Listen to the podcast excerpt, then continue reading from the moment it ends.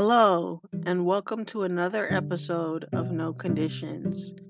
This week, we're going to be talking about Walmart. Walmart started in the 1990s and grew exponentially from there. Walmart, um, their terms and conditions don't have an age limit, but they do state that an adult must go over the terms and conditions with the child that is attempting to um, use Walmart and its subsidiaries. I think that this is important to note because, um, you know, children using the internet is something that adults need to supervise and things like that. So that's why I think it's important. Um, also, uh, Walmart doesn't really have um, that much to say as far as like data collection.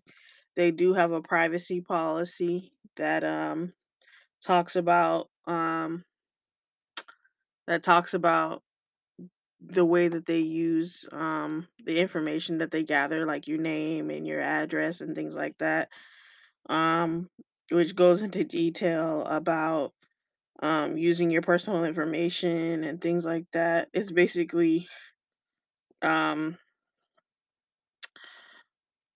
it's basically um, a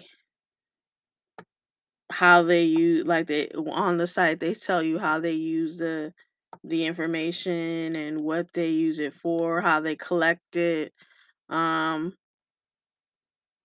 all that stuff that goes into um, having or creating a, a a profile with them on their website.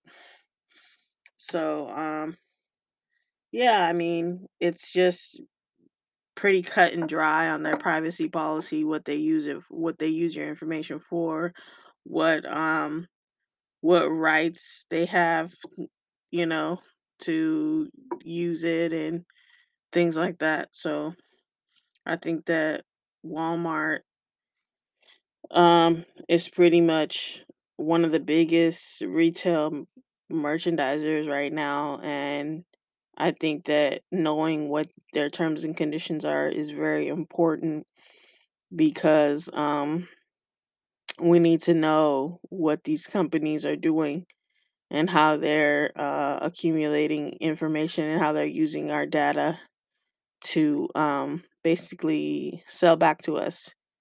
And um, I think that that's pretty relevant and important to know.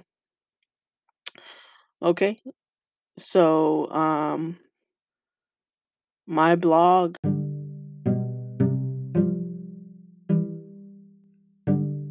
also talks about this more in detail.